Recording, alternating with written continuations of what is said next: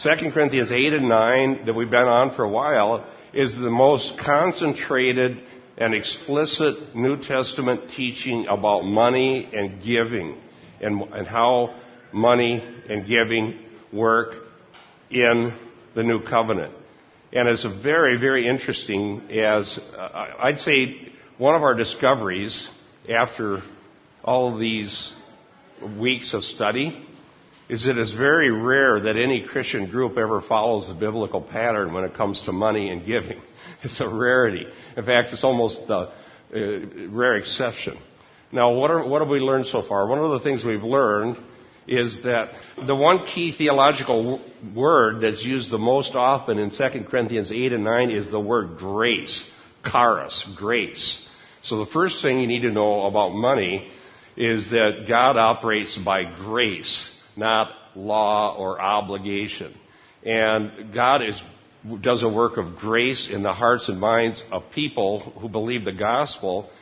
And when those people have received that work of grace, they become generous to people in need around them, especially other Christians, and in support of the gospel.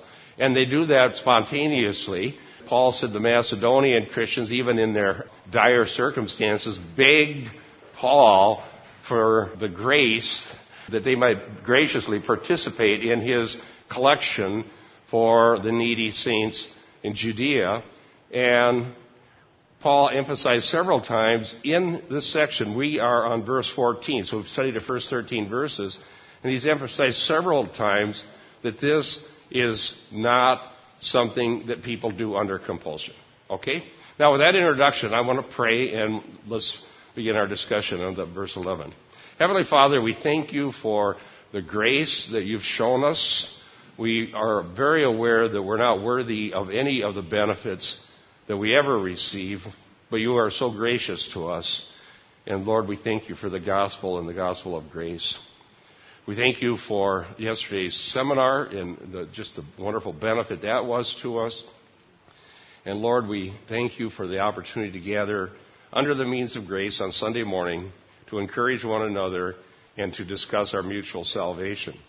We pray for the scattered flock around the world that listen on the internet. We pray that you help them find fellowship, help them find the means of grace, and Lord, may you bless them as they become part of this from afar, and we pray for their well-being. And we commit this day to you in Jesus' name. Amen. Okay, verse 11. 2 Corinthians 8, verse 11 says, At this present time, oh, we're kind of, let me reset this because we get different people here every Sunday. Um, this verse is really connected with verse 13. Paul is taking up this offering. He wants the Corinthians to participate according to their ability, not beyond their ability. And they had begun to do this by expressing a desire before. And in the meantime, we'd had that severe letter, and Paul was concerned that the Corinthians were going to just turn against him and not receive his rebuke. But Titus came back with a report that they indeed had listened to his severe letter and had repented, at least most of them, and that Paul was back in good standing with the Corinthians. And so now Titus is going to go and complete this offering that they had begun before all of these events had happened. So verse 13 says, For this is not for the ease of others and for your affliction, but by way of equality, at this present time, your abundance being a supply for their need, so that their abundance may also become a supply for your need, that there may be equality. Now, this, uh, admittedly, there are some issues here that are a little bit hard to understand, and I looked this up in the Greek and looked at various scholars, what they've said about this passage, and I pointed out last week that that by way of, in the Greek, is the preposition ek, which means out of. So, we concluded that likely this is not Paul trying to create some sort of a socialism so that everybody's money is the same. Enforce socialism. That's not what this is about. So uh, somehow out of their abundance, not to create a different situation, but out of their abundance, their at this present time, that word, as I mentioned last week, is kairos, which is qualitative time, at this crucial moment. Now, the question is, when the New Testament talks about this present time and uses the term kairos, sometimes it means the end of the age. In other words, the whole period from Pentecost when uh, Peter announced the last days until the return of Christ is considered the eschatological crucial moment of salvation. Why, why so? Because during this whole era is the day of salvation. Okay, we are living in the day of salvation. Today is the day of salvation. Christ, I'm going to talk about this in my sermon because we're going to talk about judgment now and future. But there comes a, the day of the Lord, which becomes the day of God's wrath poured out, and we better respond during the crucial day to the offer of salvation. Okay, so kairos could mean that. This is the crucial moment. This is the day of grace. This is the day of the gospel. We need to respond. Or it's also possible that it has, in Paul's mind, there is a local situation that's a crucial moment that's pertaining only to them in their situation at that time. And again, this is, I'll read a couple of scholars on this. That's possible too. Could be either one. I had a question on, you're starting at verse 11, right? Today? No, excuse me, at 14. I said it wrong. 14. But if you want to talk about 11, well, I was actually talking about 13 and 14. Okay. What, what this seems to be fighting as well is this vow of poverty or vow of, of uh, piousness by making myself poor because he says it's not for the ease of others and for your affliction. So the goal isn't to impoverish yourself. Right. The goal is just to help people because you can. Yeah. The so Christians give to one another and as a sign of the gospel at work. And, and to say that if you do this to impoverish yourself to make somebody, I, I mean, that that's not a noble thing here. He's actually fighting against that concept in the same verse. Yeah, you're right, Keith. We talk, in verse 12 it says, "Don't." Uh, it's acceptable according to what a person has, not according to what he does not have. So the New Testament's not take, talking about faith pledges. It's not talking about sacrificing everything you have. It's talking about if you are uh, financially blessed at the present time, and you're a Christian, you help those who are in need around you. That's just what Christians do because they're generous. All right? And the vow of poverty is a good point. I've been, I mentioned this, I hear, I'm doing a good selling. I should get a cut from MacArthur. I, I really should. I deserve a cut. I, I don't know how many CDs he sold because I've been pushing this, but he has an eight part uh, CD collection on Catholicism and I've I listened to it almost twice through, and it absolutely is excellent. It's, it's if if you don't, if you don't listen to that, you really don't get what the issues are with Catholicism. But the vow of poverty was one of the things that they came up with, and I think there's this pietistic streak that, that's there, and not just in Catholicism, but in Protestantism as well. There's this idea that if I do some uh, pious act beyond what any, even the scripture asks me to do, then I put myself in a higher category and I'm a much better Christian than ordinary Christians. And so this, this goes way back into the early centuries of the church with deception that came into the church. One of the deceptions was that marriage was a lesser thing. So we come up with this oath, of celibacy. Okay? And, uh, and interestingly, what um, Paul calls a doctrine of demons, forbidding marriage, becomes a higher act of piety to take this oath. Okay, and then there's an oath of poverty because, because if you look at the teachings, you can misinterpret what Jesus is saying. I'm preaching through Luke Acts, and Luke Acts has, does have a whole lot of material about reversal.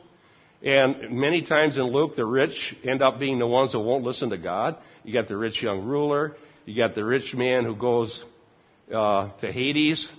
But Luke is not teaching that you become pious by being poor or you're wicked because you're rich. He's teaching that we all need the gospel. And it's hard for the rich man to see his need, but he still needs it. And as I pointed out before, to prove that Luke doesn't have some sort of economic bias at the heart of his theology, we, I pointed out that one of the persons who's extolled in Luke as an example of salvation is the Queen of Sheba.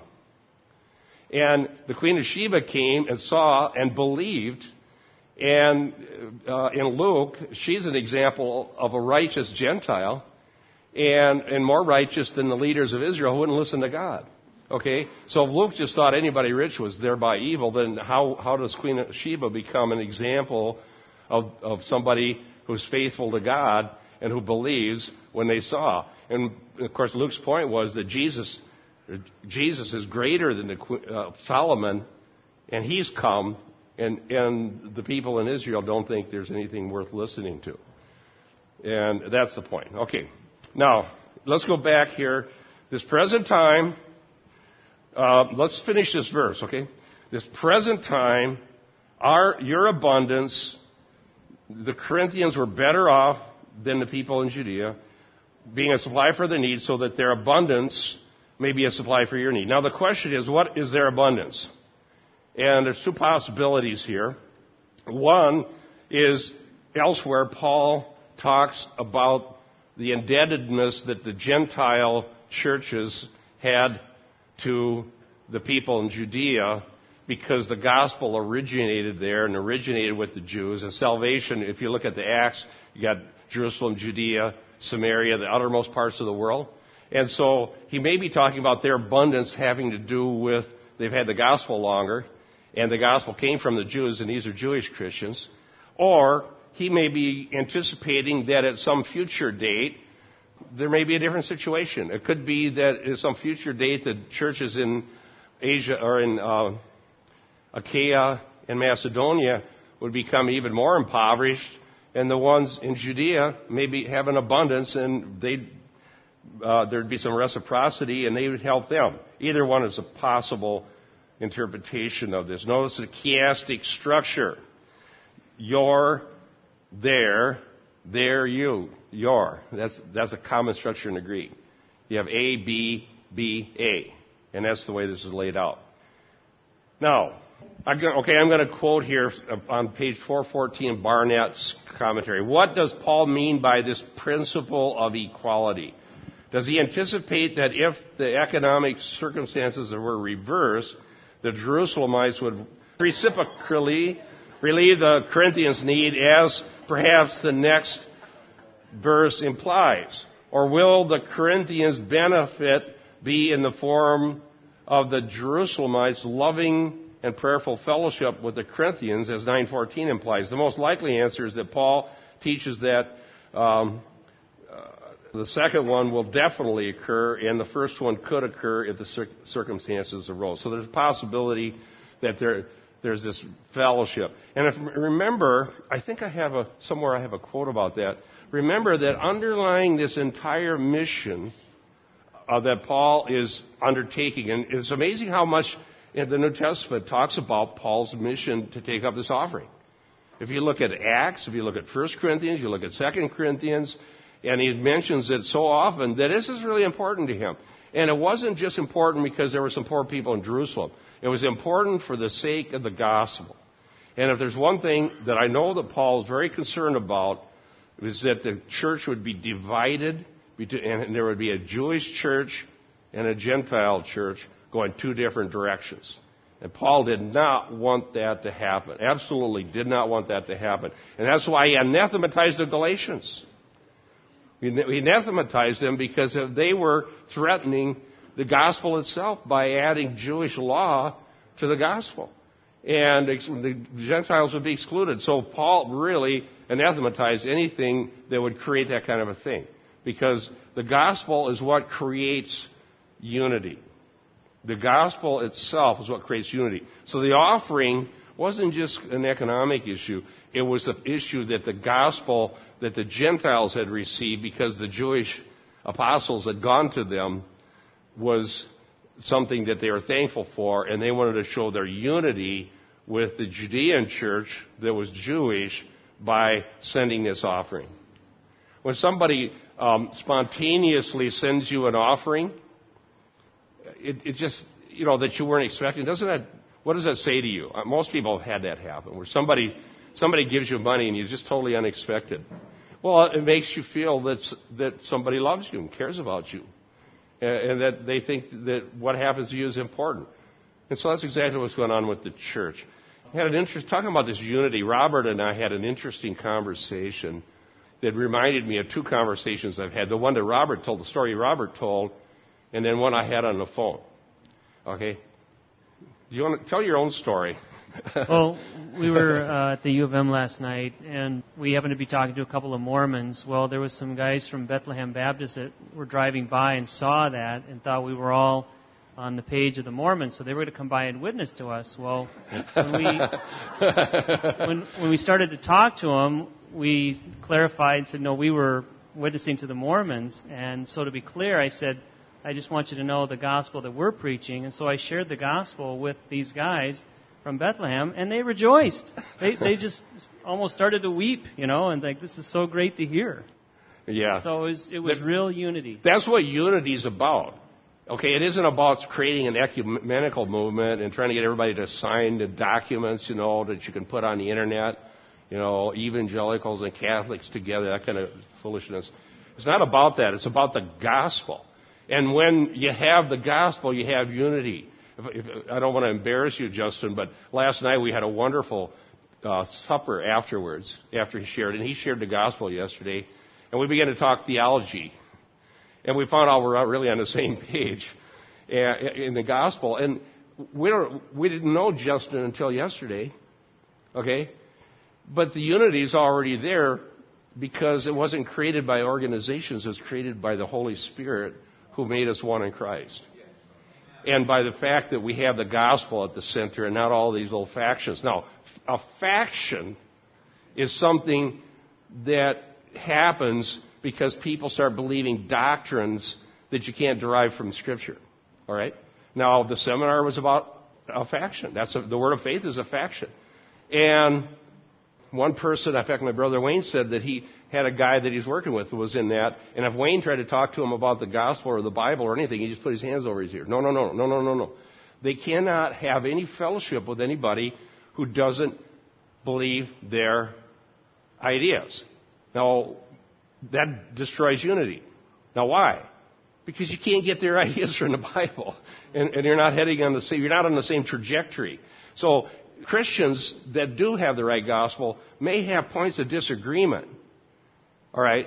But we have the same reference and we're on a trajectory of unity and we're not going off. But once you're in the faction, now the other story, and I'll go to Keith. The other story, I heard the opposite thing. Okay, I heard this story that Robert just told how these people went to witness to them thinking they were Mormons, and then when they preached the gospel to the guys who were going to preach to them, they rejoiced together in the gospel. Okay, now, I got a call from a person who said, I think I mentioned this last week, who said that her sister is in the New Apostolic Reformation. And so they got apostles and prophets and they got their own unique revelations and all this stuff. And this lady, they're both supposedly both Christians. But she was saying, she said to me, don't talk to me about the Bible. Don't talk to me about gospel. Don't, I don't want to hear any of this stuff. Don't talk to me about doctrine. That's what the lady in the New Apostolic Reformation said to this Christian. Why? Because it's a faction. That is a faction, and they can only get along with each other. They can't rejoice with some other Christian in the gospel. Now that, these things that have happened here just recently illustrate what unity really is. The first thing that has to start with was the gospel itself. And if you preach the gospel to a Christian and they get mad at you, they're either not saved or they're in a factious her- heresy that who knows whether they're saved or not. Case in point. Okay, go ahead. I mean, actually, that's where I was going. With there's that video? A, there's this video yeah, that yeah. a guy sent a, that uh, there supposedly was a revival going on in Lakeland, Florida, no, this one was in California, I think. No, California, it? but is that that? Is the, the same, same guy, guy as that Bentley? Yeah. Todd yeah. Bentley, who was supposedly doing these miracle uh, revivals, and there's a group of Christians that, so everybody's lined up because you want to get a good seat so you can get smacked by this Bentley. I mean, did, if you're going to get smacked, you want to be in the front row. So uh, there's these other group of Christians that were just preaching the gospel to the group standing in line. And the, they were getting heckled. They were getting very, very heckled, and people were being very anti and vehement. How dare you do this? So here you have a supposed revival of Christians that are opposed to the gospel and are opposed to people preaching the gospel and be hostile to the people that are preaching to them. It was just so shocking to I see that on the video. It was Yeah. I saw that video too, and it's absolutely shocking that they're that they that they heckle. Go, they want to go to a revival, but they don't want anybody to preach the gospel to them. now, what does that say? They're they're in a factious uh, factious belief system that excludes fellowship based on the gospel itself. And uh, before I get to Jeremy, I, I want to apply that to what we're studying. Paul was taking up this offering to make that not happen. They didn't want the Jewish Christians in Judea to be a faction and the Gentile Christians in Achaia or Macedonia to be a faction that really don't want anything to do with each other. That is the, that's really poison to the gospel. The gospel should unify us. And we should rejoice. And Paul, Paul can rejoice when the gospel is preached by people that don't have his best interest in mind in Philippians, when we can rejoice. Yes. Well, you can look at that in 2 Thessalonians 2, verse 10. And in every sort of evil that deceives those that are perishing, they perish because they refuse to love the truth and so be saved. Yeah. When, like, we've done some evangelical ministry on the streets, and when you run into someone who knows Christ, knows the gospel, and loves it, you just rejoice. And there's other people who claim to even be born again, claim to have these relationships, and they get mad. They don't love the truth. They get mad when they hear the gospel. Yeah. So it really makes you question if they really Yeah. have that love of the truth. Yeah, that's a good point. And so there's a little test for all of us.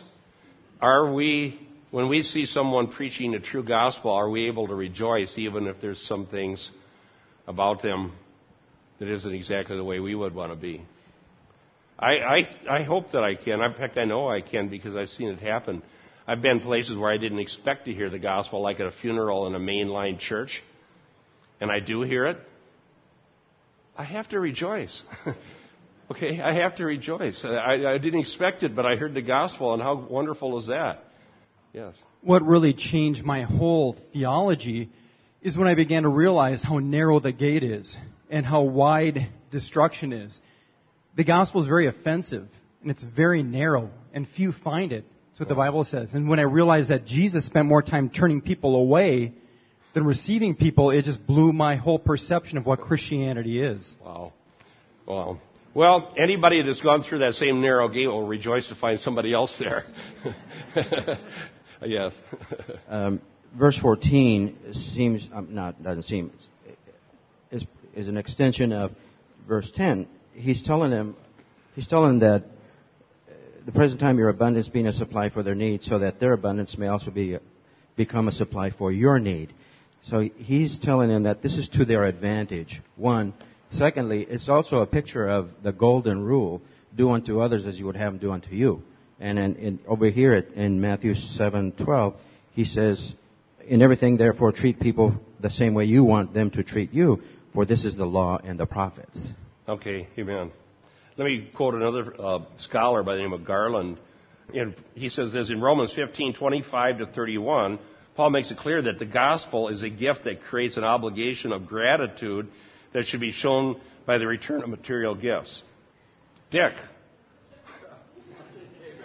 That's payback for your comment about me not being able to pronounce a word. Romans 15, 25 to 31. okay, let's just read that and um, see what he's talking about here, and then I'll, I'll continue on. Paul specifically refers to the Macedonians and Achaeans as spiritual debtors to those in Jerusalem. He explains, quote, For if the Gentiles have shared in the Jews' spiritual blessings, they owe it to the Jews to share with their material blessings. Okay, so let's see what it says. Okay, you're talking 15 verses 20, 25 to 31. 25 to 31. But now I am going to Jerusalem serving the saints. For Macedonia and Achaia have been pleased to make a contribution for the poor among the saints in Jerusalem. Yes, they were pleased to do so, and they are indebted to them. For if the Gentiles have shared in their spiritual blessings, they are indebted to minister to them in material things. Therefore, when I have finished this and have put my seal on this fruit of theirs, I will go on by way of you to Spain. I know that when I come to you, I will come in the fullness of the blessing of Christ. Now I urge you, brethren, by the Lord Jesus Christ and by the love of the Spirit, to, to strive together with me in your prayers to God for them, that I may be rescued from those who are disobedient in Judea, and that my service for Jerusalem may prove acceptable to the saints. Okay. And then uh, now, why is it important that my service to Jerusalem prove acceptable? Well, he's hoping that the Jewish recipients of the or Jewish Christians who receive the gift will be gracious and see it for what it is a sign of the unity of the gospel. Okay?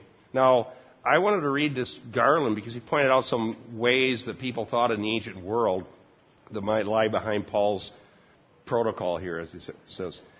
Quoting Garland again, he also shows sensitivity to the social rules of the time by emphasizing future reciprocity.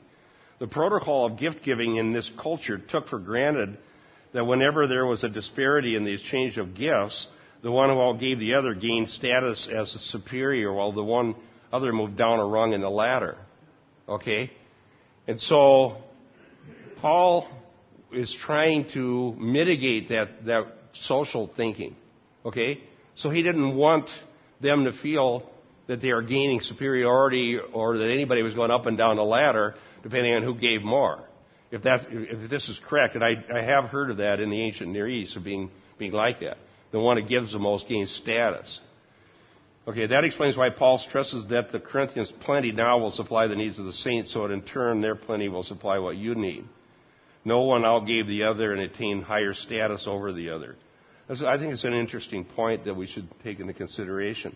He stresses that God rewards those who are generous with the poor. This theological affirmation changes entirely the dynamics behind gift exchange with its expectation of reciprocity and brings it more in line with the gospel. The implication is that the bond between them is triangular because God repays those who are generous to the poor. 2 Corinthians 9, 6 through 11. He also spiritualizes their reciprocity. If, if the unlikely possibility ever comes to pass that their fortune should be reversed, the Jerusalem Christians will share material gifts with the Corinthians, but immediately they will offer prayers of thanksgiving and intercession for them. 2 Corinthians uh, 9, 12 through 14. So I think that explains the difficult passage very well. Okay, does that make sense? Yes. I just had a question. Is this the same trip that Paul gets thrown into prison on? Or is it I, not explicit? I think it ended up being. Because he's on his way he, to He Jerusalem. wanted to go to Spain. We've used this in our teaching about personal words from God. All right? That, in other words, I don't believe in any new revelations. And it's interesting that even the apostle didn't have revelations from God about everything that was going to happen. In fact, he thought he was going to go to Spain, and he wasn't sure what was going to happen when he went to Jerusalem. And he ended up being arrested, which was prophesied by. He thought he was going to get. He thought he was going to have problems in Jerusalem, but but this is the same journey, right? Yeah. He, he he delivered his stuff. Then he had took those vows to go to the temple just because he wanted to did not to uh, offend the Jews Yeah. needlessly. And then he ends up getting thrown into prison and preaching to Nero ultimately. Exactly. Exactly. A very, very interesting travel log that you have to kind of piece together from various spots to end up with the whole story. And even in that, we have a few blanks, so we're not quite sure where, the, where it ends up going. Well, let's go on to verse 15. As it is written, he who gathered much did not have too much, and he who gathered little had no lack. Now, this is a citation from the Septuagint of Exodus 16 and verse 18. And that passage was about manna. You know, this is a good opportunity to look at a little bit of Jewish biblical interpretation. In the Exodus story, the manna ended up meeting everybody's needs perfectly. You couldn't store a whole great big storehouse full, full of it because what would happen? It'd get rotten. Okay, so you couldn't build storehouses for manna. And so the manna was a, became proverbial for God's provision. And Jesus quoted, uh, Man shall not live by bread alone, but every word that proceeds from the mouth of God. So as they would go out and see God's provision day by day, it really kind of even lies behind the idea of the Lord's Prayer. Give us this day our daily bread. And it means that Christians are people who know that God takes care of them and they don't have to have a huge storehouse. As remember the, the parable of the rich fool, who's going to never have to worry again.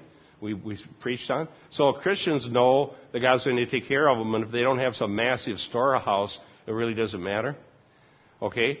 And so the manna story here become illustrative of how Christians take care of each other here under the new covenant.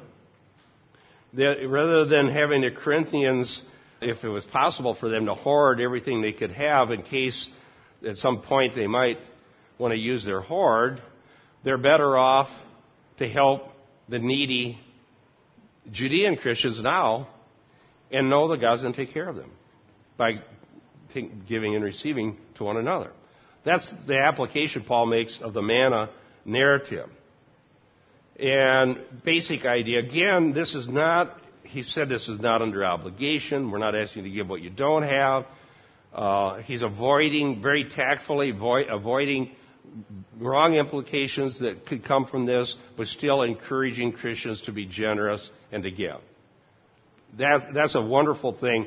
And would to God, if the church, Protestant included, if the church in church history had just taken to heart 2 Corinthians chapter 8 and 2 Corinthians chapter 9 and say, here's our marching orders about money, we would have a lot of mischief that never happened.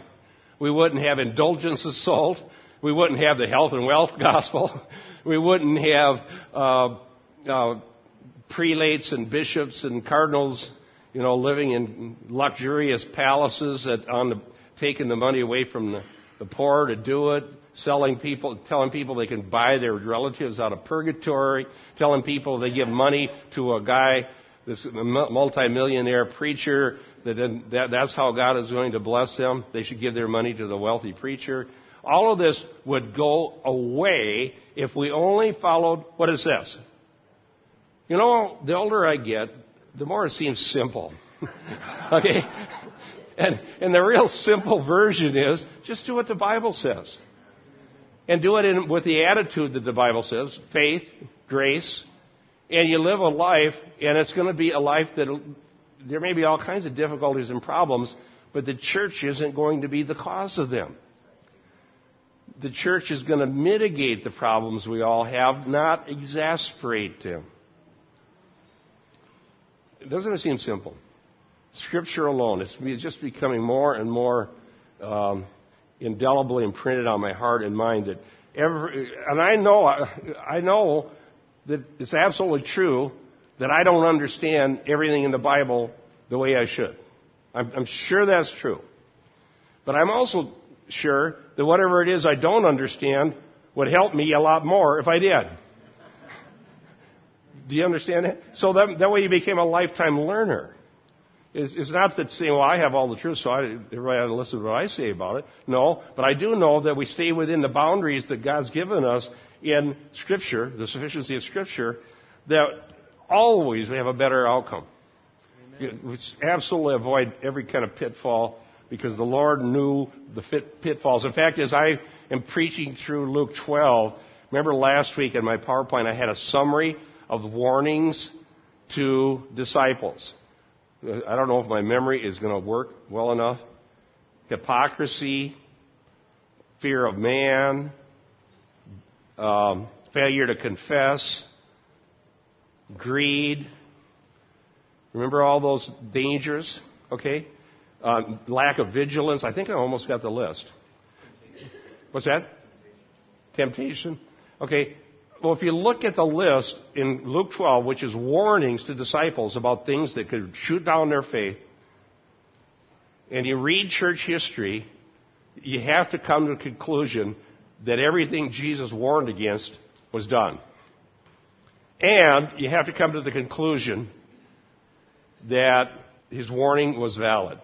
Because when those things were done, the greed, the hypocrisy, the fear of man, it destroys the church and its gospel. Yes. Yeah, along with that, uh, this is something that was brought up yesterday at the conference uh, with Justin. He brought up uh, 1 Corinthians chapter 4 and verse 6. It says, Now these things, brethren, I have figuratively transferred to myself and Apollos for your sakes, that you may learn in us not to think beyond what is written, and none of you may be puffed up on behalf of one, um, one against the other. Right. When you go beyond what's written, you end up in a faction. And that was one of the Corinthians' errors. They were, they were fact, factious. Is that how you pronounce that? Every once in a while I get something right. All right. Okay, I was going to quote Garland some more. Why does Paul need to ask the Romans to pray for the poor? He's talking about that passage that Dick read. Pray for that the poor people will find it acceptable. The answer is to be found in a long history of conflict over the acceptance of uncircumcised Gentile Christians by the more traditional, law observant Jewish Christians. The problem was that this was Gentile money. If the Jewish Christians accept this tangible sign of love and, indebtedness from Gentile Christians, then they have in effect accepted them as their brothers in Christ and fellow heirs of the promises. The collection shows that Christian faith overcomes the deepest racial barriers that formerly separated Jews and Gentiles. It does. It does. It's, there isn't anything, there isn't anything we could ever have been whether it's radical Muslim or Orthodox Jew or Hindu or Catholic or. There isn't anything that we could ever have been that cannot be overcome by the gospel. And having been overcome, we have a unity that you could never have had. Have you heard some of the people that Jan's had? Your conference this Saturday, by the way. Like that Waleed. Waleed. Yeah. There's a brother in Christ who used to be radical, enemy of us. The gospel does that. Absolutely, the gospel does it. And that's why anything less than gospel preaching, and then you talk about unity, it's like, well, I can't think of an appropriate analogy that I can say in Sunday school. I think of ones my dad used on the farm, but we're not going there. it's like something that doesn't work very well.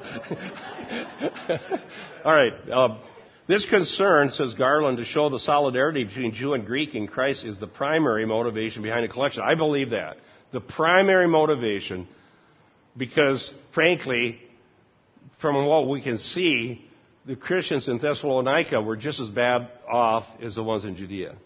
And the reason that the ones in Thessalonica, Thessalonica and Judea were in such horrible condition was caused by persecution the severe persecution that they were under not only harmed them socially, but it harmed them economically. In many cases, they couldn't even have a job because the trade guild they used to belong to, in the case of the Greeks, was dedicated to wicked religious practices.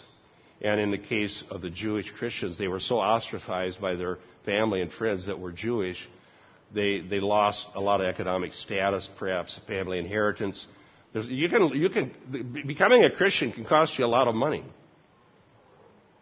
Absolutely. I've heard stories of people who were written out of the family inheritance out of a wealthy family because they become a Christian. You just hit it on the nose. That's what happened, as well as John Stott in our contemporary day. Came from a wealthy family, turned to Christ. Family rejected him, lost his means of um, affluence, and really became poor, but not because he sought to be poor to say, yeah. look at me, I'm more righteous. Yeah. We agree with that. Absolutely. And um, yeah, like I've told people when I when I wrote that article about I think about maybe means of grace or one of them about the spiritual disciplines. I think I wrote an article about that, how silly they were. That you try to create something to make yourself spiritual when we when we don't even know what we need. Okay, so some people to become spiritual take an oath of poverty, and I pointed out, how do you know that you need poverty to be spiritual? You're not in charge of your own development. God is. And I said, and if God knows you need to be poor to be spiritual, He can take care of that.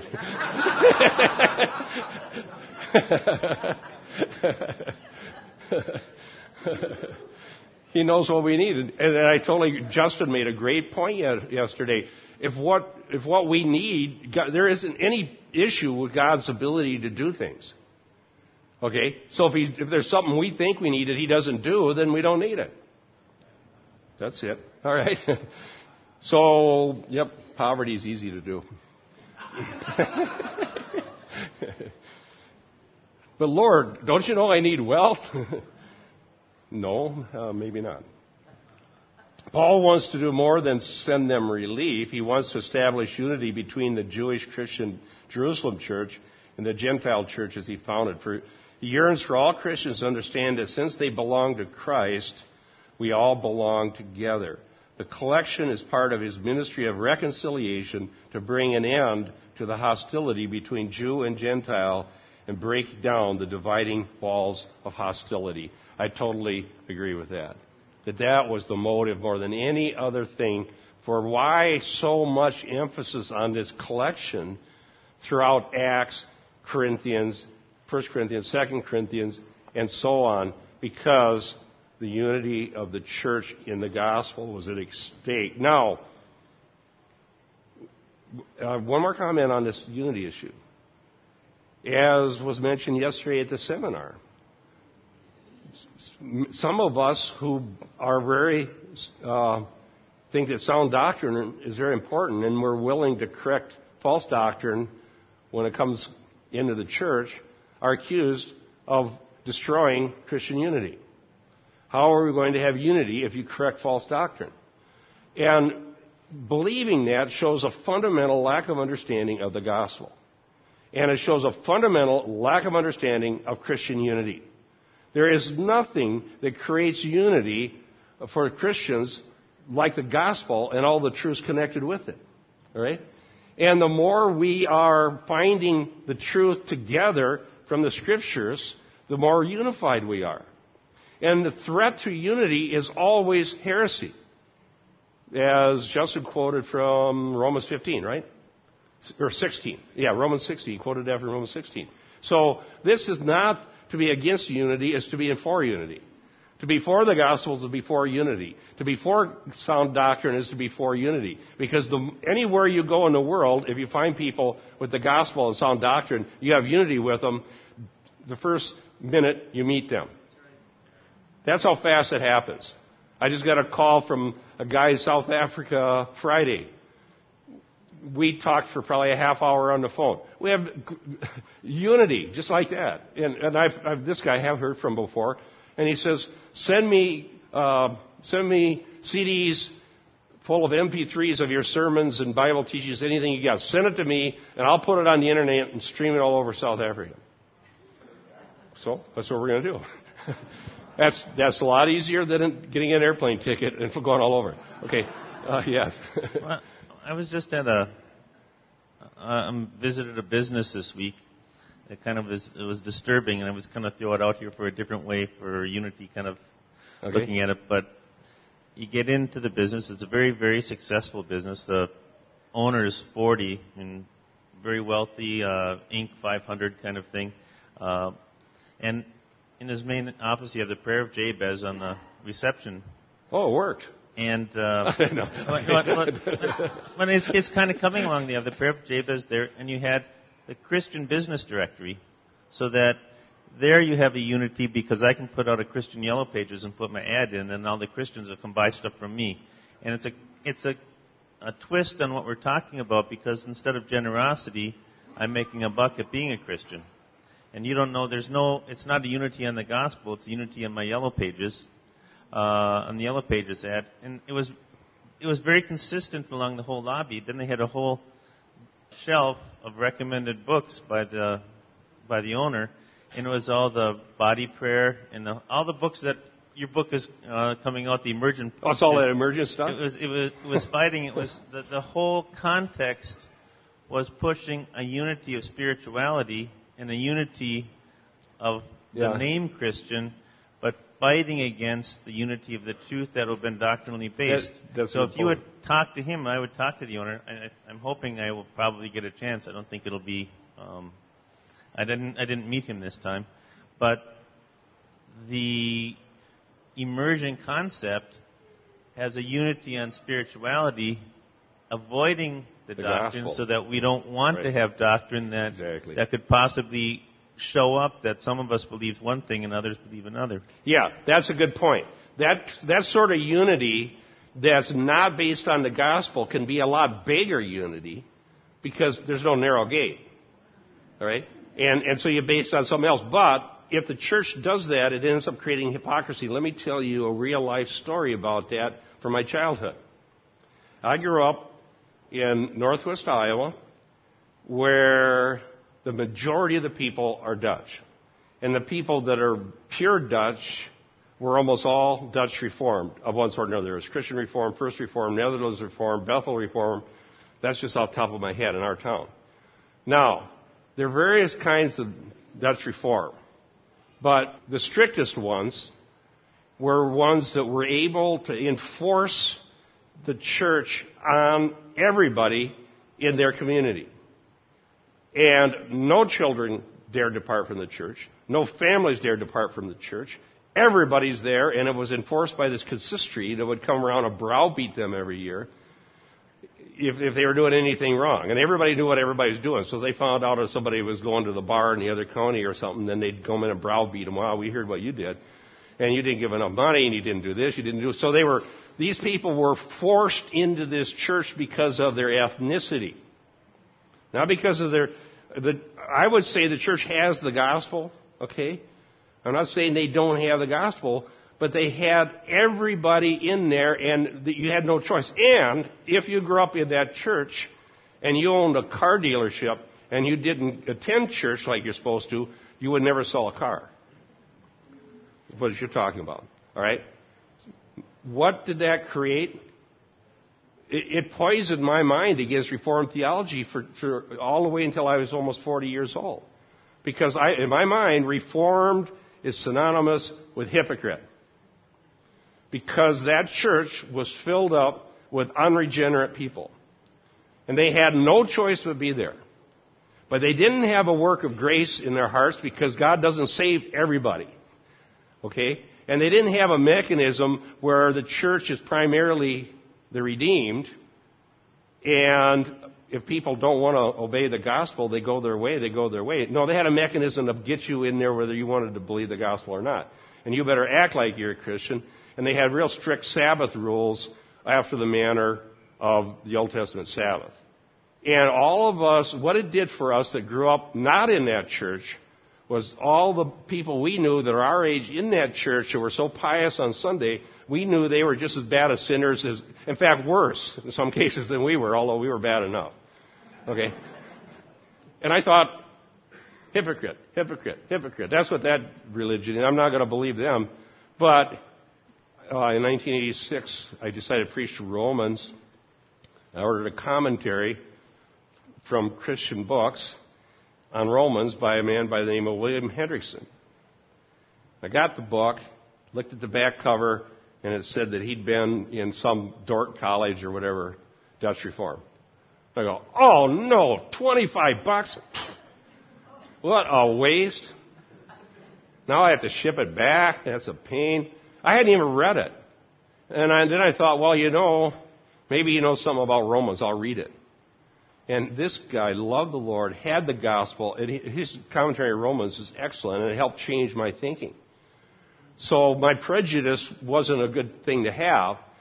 I didn't even want to hear what they believed because I didn't like what I saw. Now, but there is a lesson in that. I think we should bring our kids to church and train them in the ways of the Lord and, and the Bible is a solid light and mitigating influence on society, on, on, on kids, on anybody that hears it. But I don't think we want to create unity, like Keith was saying, around economics. I don't think we want to create unity around ethnicity. We're Dutch. That's, so the ethnicity creates the unity. We, I don't think we want to create unity by church law browbeating people into doing what we think they ought to do, even if they have no inclination to do it, and they actually show no signs of regeneration. Because that is not the biblical doctrine of, of unity. Unity is created by God. It says in Ephesians, endeavor to preserve the unity of the Spirit. Is that not right? I hope I quoted it right. That's in chapter 4. If I'm wrong, somebody correct me. But uh, it says we're to endeavor to to preserve the unity of the Spirit. If you're not regenerate, you don't have the Spirit, you can't have the unity of the Spirit. So for any means, that's why I'm so death against the seeker movement. I just, I hate the seeker movement. Why? Because it's trying to create a church filled with the unregenerate on purpose. On purpose. And what fellowship has light with darkness? It says in Acts that God adds to the church those who are being saved. You're not added to the church till you're saved, and you don't have the unity of the Spirit. You don't have anything to endeavor to preserve. The way we endeavor to preserve the unity of the Spirit is by gospel proclamation. That those who are willing to sit. Now, does that mean everybody, we can't allow anybody in who's unregenerate? I'm not saying that. In fact, if somebody's willing to come and sit under gospel preaching of their own accord, who may not know the Lord, I would say good. Sit, that's what even Wesley said that. Sit under the means of grace. Who knows when saving grace might come to you? Well, Wesley said a lot of reformed things sometimes. He said, just go sit under the means of grace. And if, and if you're if you're uncertain, maybe Pastor Bob, you're you're talking very strong here, and I'm not so sure I'm saved. Maybe I better leave. I don't want to mess up the unity of the church. I'm not saying that. If you're not so sure you're saved, sit under the gospel. If you're willing to tolerate it, that's a good sign. if you don't get mad and, and run out, sit under the gospel, saving grace comes. And that's, that's the point. So, what is the lesson? The unity that was important to Paul was the unity that was grounded in the gospel and nothing else. The gospel had gone to the Gentiles from Judea, from the Jews. The Jews had the oracles of God. They were indebted to the Jews, and so are we. But, but the, the clannishness that I was talking about, I saw it in my town amongst the Dutch. And by the way, by the way, I, need to say this to be fair, because I painted a kind of a negative picture. I got to be fair. When I was converted and went back to town and started finding out what was really going on, I found some wonderful born again Dutch Reformed people. They were the salt and light, and they were there, and they were sprinkled in, and they became some wonderful friends. Okay, so I'm not trying to just paint a negative picture. They did have the gospel, and they did have the remnant that really did know the Lord. I just want to discuss this issue of trying to create a clan in order to have unity. And I, I, don't think the clan is how you have unity. And that's what Paul was afraid was going to happen in Judea. They'd have a Jewish clan with no room for the Gentile Christians. And so, um, I thank God for you. Uh, I mentioned this to Justin last night, but um, we were talking about the gospel at supper. And we were talking, and I said, you know, because of all the stuff going on in the churches, and the, the seeker movement has driven the gospel out of the pulpits of churches all over the Twin Cities. It has orphaned people. False doctrine has orphaned people. All kinds of bad teachings that orphan people. And some of them ended up coming here. And I said they come through the door, people hungry for the truth of the word. And they, they're just so hungry and so thankful. And as I was talking, I looked across the table and there's this Troy, uh, Troy. And, I said, Oh, and you're one of them. Troy's we found out about Justin. And Troy just wants to talk about the Bible, wants to talk about the gospel, wants to learn, and, and so on. That's just an example. He came maybe three years ago. So I thank God for that, and I think that the gospel will create all the unity that anybody could ever desire. And it's a unity that won't go away. Yes, uh, sorry. I had a question, you know, in regards to what we've been talking about in terms of this giving. Uh, you know, there was a passage that came to mind in Matthew, and I don't know if this connects, but if there's an application that can be made out of it, okay. you know, about certain treasures that we should store up and certain treasures that we should not uh, have to deal with. But the passage ends up where your treasure is, there your heart will be also. Mm-hmm. And how does this connect in the overall picture where their treasure was not just earthly treasures, but also uh, true treasures? Yeah, Matthew and Luke are driving at the heart of what keeps people out of the kingdom of God. All right? Because in much of history, much of history, becoming a Christian meant being excluded from family, clan, in society even, economic opportunities. This, this has happened throughout history.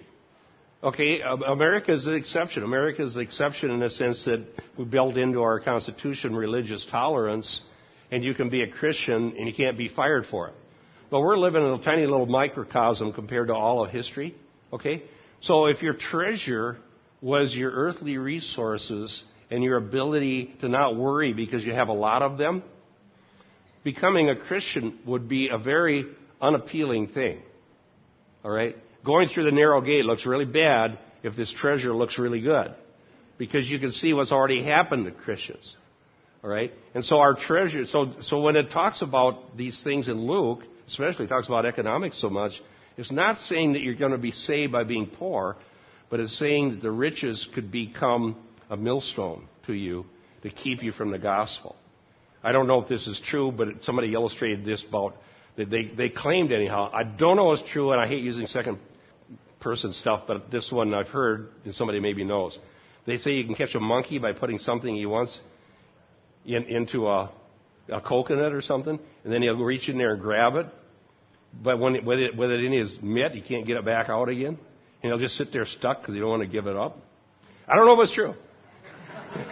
I've heard it before. I've heard it before. But that sort of illustrates what Jesus' point is that if you've got to grab that treasure, that treasure has you. And you can't get away from it.